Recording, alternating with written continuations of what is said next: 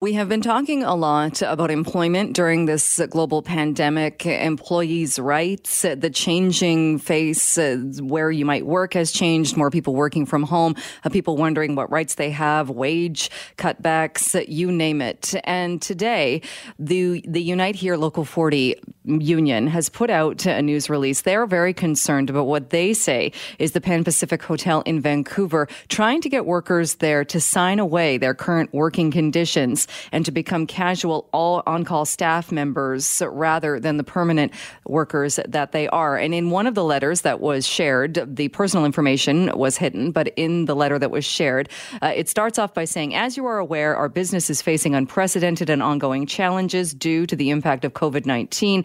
As you are a valued employee, we wish to keep you in the organization and maintain your employment in these difficult times, despite not having the same volume of work as we previously did. Accordingly, we propose to change your terms and conditions of employment to that of a casual employee in consideration of the terms set out below. And then there are six terms saying that the conditions of employment as a casual employee would commence on July 19th. So is this legal? Let's bring in Lior Partner and national practice leader, labor and employment law at Samfiru Tumarkin LLP.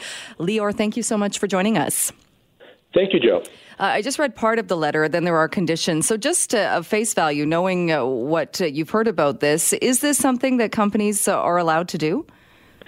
Well, here's the thing, Jill. An employer, let's start with the idea that an employer can let an employee go pretty much at any time as long as severance is paid. So, this hotel could have said, employees, unfortunately, we have to let you go. We're going to pay you the severance that, that you're owed, and, and goodbye. They could have done that legally. Well, this employer, this uh, hotel, decided to do something different to say to their employees, well, instead of letting you go, we're giving you another option, which is to change the terms of employment and become casual part time employees. So, in that respect, it's not that it's illegal, it's a question of whether or not it's a good idea for the employees to accept. And that's where my concern is. A lot of individuals may not understand they may be better off, uh, off actually to be let go than to accept this. Because number one, if they accept this, now this becomes the new terms of employment, and the hotel never has to reinstate them back to the old terms. And number two, and perhaps more importantly, is if they accept this and the next day they are let go, they will be getting a fraction of the severance that they would be getting if they simply decided to not accept this and have their employment terminated now. So they're better off to be terminated now, not having accepted these changes, than later on after they've accepted them. And I guess the the thought process there too is you would like to think that the hotel is doing this in good faith, in that what they're saying is true. We know that tourism has taken a huge hit, and that this is the solution that they've come up with to keep the employees. That they're not going to change status and then let them all go. But you're right; you have no way of knowing that if you sign this agreement, right? Well, absolutely not. You you hope and you believe that they're doing it in good faith, but I, I will say this: that if their intention, if their intention was to save a lot of money in by way of severance, that would be a way to do that. Let's have these individuals agree to these changes. Then at some point, let them go. We've just saved a lot of money in severance. So if that was the intention, it's certainly a way to do that, not a not an ethical or a proper way. Which is why I certainly would urge caution to these individuals uh, to be very, very sure if you want to do that, understanding that you could potentially be giving up more than just your current terms of employment. Uh, so, if you were, say, an employee, uh, say an employee at this hotel, you've worked there for 15 years, you get this letter that says, because of the pandemic, we want you to go to a casual employee status. You go to a casual employee status, say, for six months, and then you're let go. Your severance then doesn't count. Does it not count the, the 15 years before that? Well, you're going to be re- getting a significantly reduced severance. Number one, one of the things that this document does is it, it limits their future severance explicitly. And also, casual employees, part time employees, would be getting less severance because they're earning less than, than regular full time employees. So it could mean the difference of tens of thousands of dollars in severance, the difference between getting it now versus getting it, say, six months from now. We're not talking about, well, you know, six weeks pay instead of eight weeks. We're talking about potentially tens of thousands of dollars. So you know, if would, would I do something like this? Would I agree to it? No, I would rather be terminated now and get my full severance rather than risk later on getting tens of thousands of dollars less. And I think it's there's uh, eight conditions in total that I see. Number seven, I think, is what you're talking about, where it says your employment as a casual employee may be terminated by providing only the minimum entitlement, if any, required by applicable employment standards legislation. That is exactly right. So individuals have two sources of termination entitlements employment standards legislation and what we call our common law. So, what this asks them to do is to give up that second source, the common law source, which is really the bulk of your termination entitlements come from that, and to be to essentially be limited to the minimum entitlements, which is a week's pay per year of service. So something like that for these employees or for anyone that agrees to it could could absolutely cost tens of thousands of dollars at some point.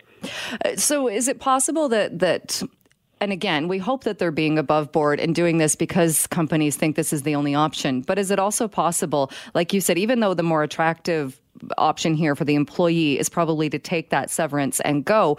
At the same time, if you're a hospitality worker and we are continuing to be in this pandemic, the severance is only going to last so long, and you would have concerns probably and worries about finding work somewhere else.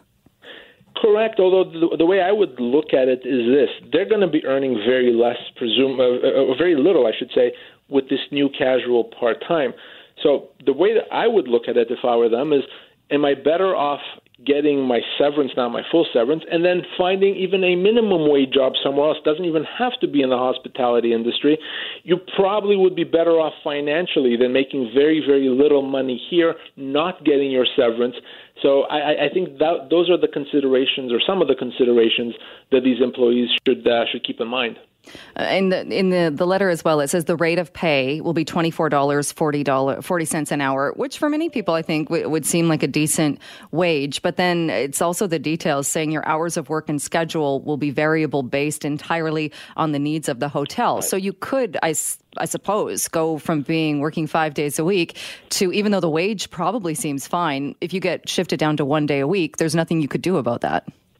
Exactly. One day a week, one day every two weeks. You know, I, I can pay someone a thousand dollars an an hour, but if I never actually have them coming into work, that that becomes meaningless.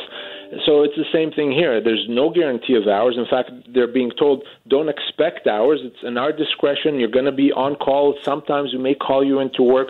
I think for a lot of these employees, having a consistent job that even if it pays them less than $24 an hour, but it's regular hours, hours that they can count on, plus getting their full severance, that may be more attractive than agreeing to a term that puts your severance at risk and also means you don't know when you're working, how much you're earning. It's really no way to work or live. But companies must not think that this is going to lead to a mass resignation because they don't want to pay out the severance either. So, what is it? What is the end game? Do you think then by the companies here? Well, I think a lot of uh, companies may assume, and often correctly assume, that individuals may not appreciate the extent of their rights, that individuals will accept not understanding that there is a different or a better option. Uh, and, and oftentimes that is the case. Individuals accept terms that compromise their entitlements because they don't know any better and, and they don't necessarily know that there's an option too. Uh, so I, I understand it, though, from the company's perspective. They certainly are, in, as many employers are now, in difficult financial situations, and they're trying to make ends meet. And it, it, it does no one any good to push a company to the point of bankruptcy, because that does mean that there's no entitlements and no payment for anyone.